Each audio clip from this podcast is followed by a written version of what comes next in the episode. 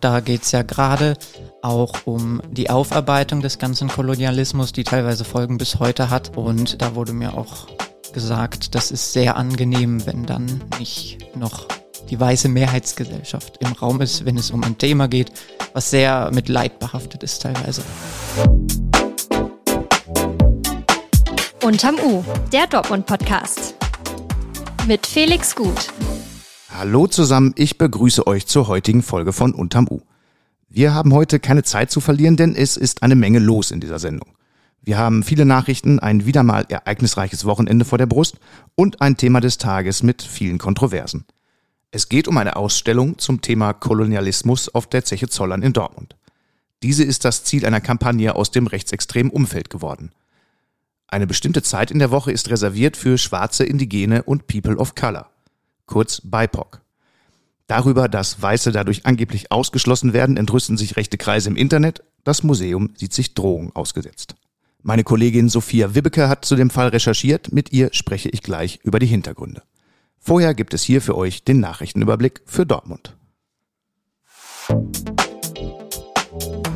Update. Vergeblich. Das Opfer eines Messerangriffs in der Nordstadt ist im Krankenhaus gestorben. Der 48-Jährige hatte mehrere Tage um sein Leben gekämpft. Am Mittwochnachmittag hatten Jugendliche auf einem belebten Supermarktparkplatz auf ihn eingestochen. 2 Tatverdächtige haben sich der Polizei mittlerweile gestellt. Ein 16-Jähriger ist weiterhin in Untersuchungshaft. Die Ermittlungen zu den Hintergründen dauern an. Möglicherweise könnte es sich um einen Racheakt wegen eines sexuellen Übergriffs auf ein Familienmitglied gehandelt haben. Bedenklich. Die Zahl der Baugenehmigungen ist in Dortmund dramatisch eingebrochen. Die Zahl der neu genehmigten Wohnhäuser ging im ersten Halbjahr um rund 70% zurück. Bei Wohnungen lag der Rückgang gegenüber dem Vorjahr bei rund 60%. Das hat nach einem Rekordjahr 2022 zwar auch statistische Gründe, eine Erklärung sind aber auch die gestiegenen Baukosten und die schwierige Konjunkturlage. Zahlreich. Am Sonntagnachmittag zieht eine große Fahrraddemo durch Dortmund. Ab 16 Uhr werden rund 500 Teilnehmerinnen und Teilnehmer vom Hansaplatz aus in Richtung Süden und dabei auch auf der B1 und auf der B54 unterwegs sein. Sie demonstrieren für einen besseren und schnelleren Ausbau von Radwegen. Auf der Demoroute kann es immer wieder zu kurzzeitigen Sperrungen für den restlichen Verkehr kommen. Das Thema des Tages. Das ist kolonial, eine Ausstellungswerkstatt. So lautet der Titel eines Projekts in den Räumen der Zeche Zollern im Dortmunder Westen. Seit März läuft die Ausstellung schon. Jetzt gibt es im Internet einen rechten Shitstorm gegen das LWL-Museum. Überregionale Medien berichten darüber. Für 4 Stunden in der Woche gibt es einen Safe Space für BIPOC. Dies steht für einen Sammelbegriff für Schwarze, Indigene und People of Color, Englisch Black, Indigenous and People of Color. Das bedeutet, dass diese sich in geschützter Umgebung mit den Inhalten der Ausstellung auseinandersetzen können. Jetzt hat ein der rechten Szene nahestehender Radiosender diesen Hinweis entdeckt und wirft dem Museum Rassismus gegen Weiße vor. Das Museum wehrt sich dagegen und betont, es gibt kein Betretungsverbot für Menschen mit heller Hautfarbe.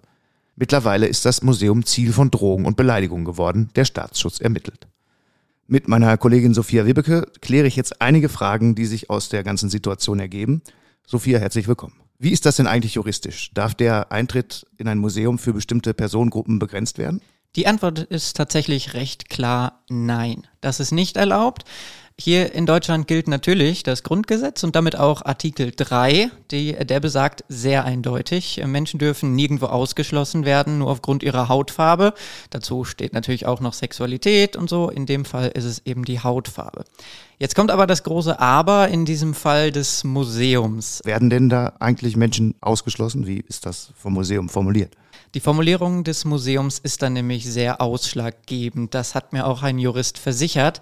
Da steht nämlich, der Space bzw. das Museum ist reserviert für BIPOC. Die betonen ganz klar, dass Weiße, die darauf bestehen, zu dieser Zeit reinzukommen, die werden auch reingelassen.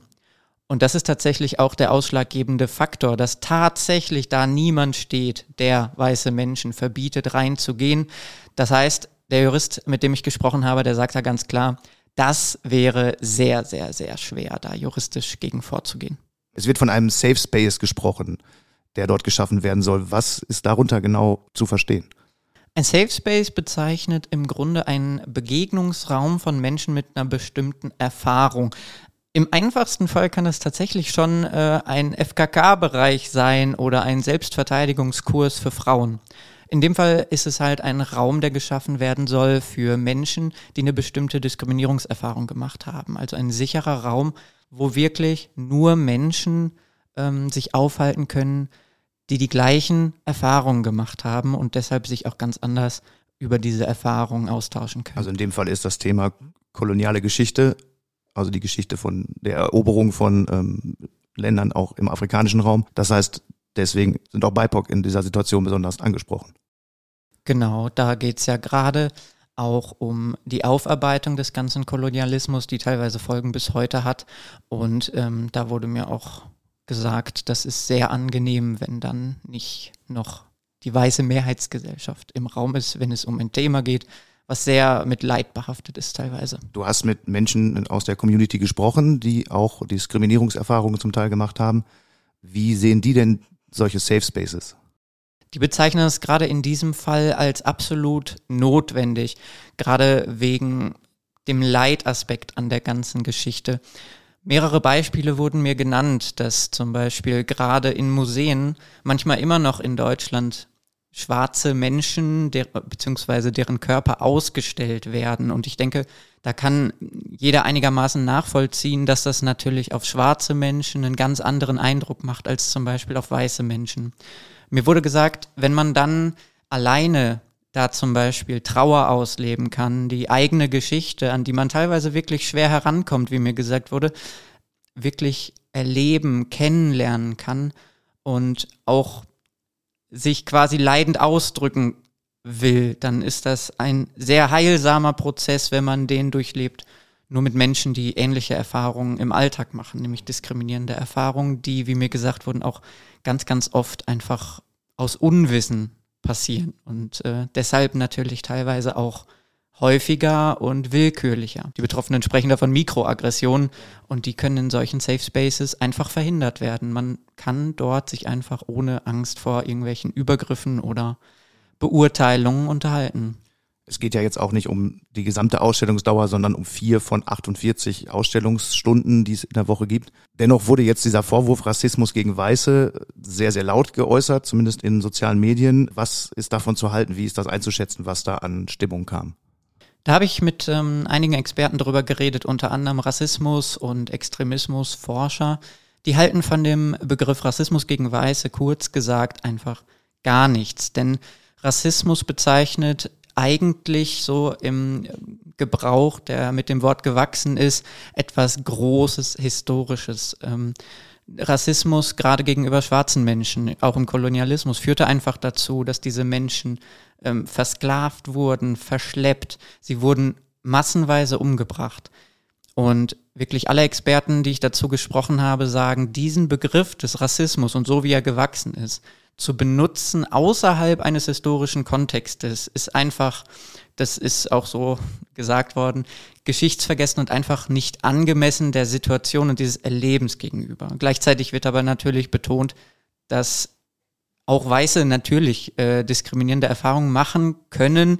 Ein bestes Beispiel, wurde mir immer gesagt, ist natürlich einfach, wenn man weiblich ist oder wenn man eine andere Sexualität hat. Das gibt es natürlich.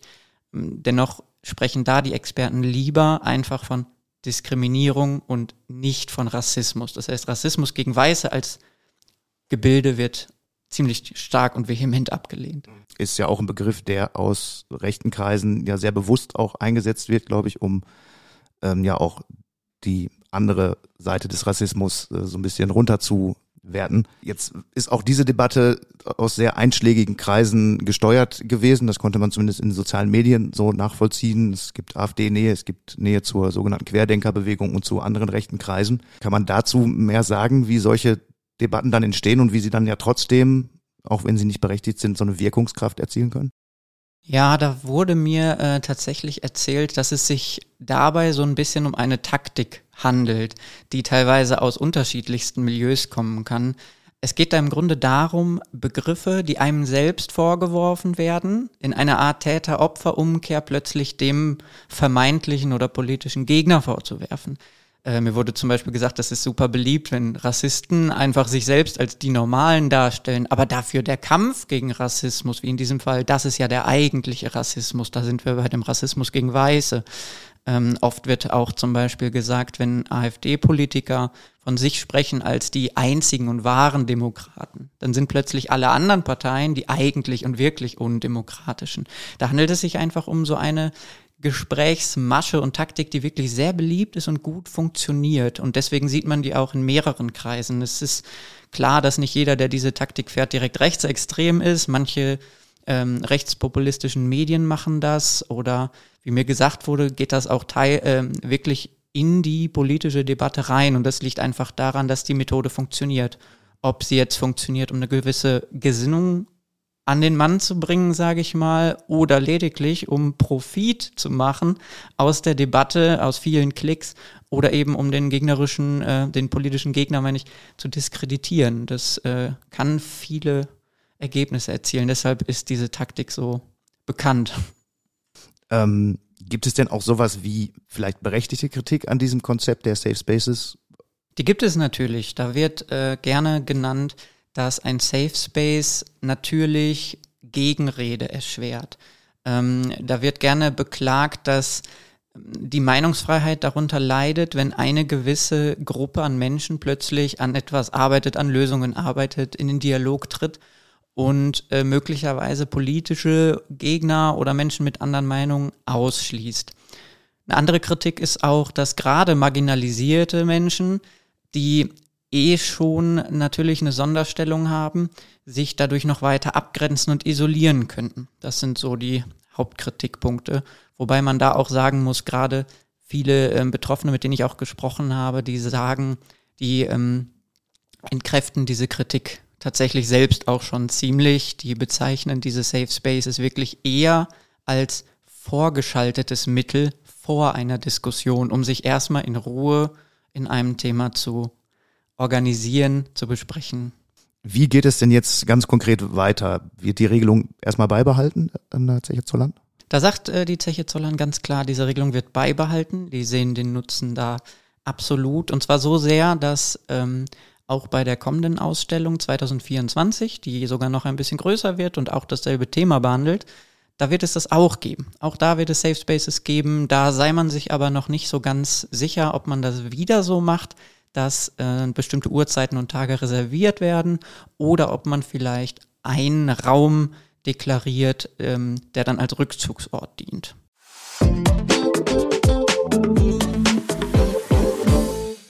Das erste Septemberwochenende bietet viele Möglichkeiten, sehr unterschiedliche Seiten Dortmunds kennenzulernen. Da ist zum einen die Veranstaltung Gartenflair, die mit vielen Ständen, Kultur und Kleinkunst vor der Kulisse des historischen Schloss Bodelschwingh noch bis Sonntag läuft. Heute feiern mehrere tausend Menschen den Christopher-Street-Day in Dortmund. Eine Demo für mehr Rechte und besseren Schutz von queeren Personen zieht vom CineStar zum Friedensplatz. Dort startet am Mittag ein Straßenfest mit Partyprogramm. Rund um das Dortmunder U läuft derweil ebenfalls noch bis Sonntag ein großes Fest der tamilischen Community in Dortmund. Diese ist die größte außerhalb des Herkunftslandes Sri Lanka. Entsprechend groß ist das Fest, zu dem alle Dortmunderinnen und Dortmunder eingeladen sind. Damit sind wir am Ende dieser Folge und damit auch am Ende dieser Woche. Wir hoffen, ihr fühlt euch gut informiert und könnt jetzt mitreden über das, was in Dortmund wichtig ist und wichtig wird. In den Shownotes findet ihr mehr zum Thema des Tages und zu den Nachrichten. Dort gibt es außerdem ein spezielles Angebot für ein RN-Plus-Abo für nur 3 € in den ersten 3 Monaten. Falls ihr das noch nicht getan habt, aktiviert doch gerne die Glocke und folgt diesem Podcast. Mein Name ist Felix Guth, die nächste Folge von Unterm U erscheint am Dienstag.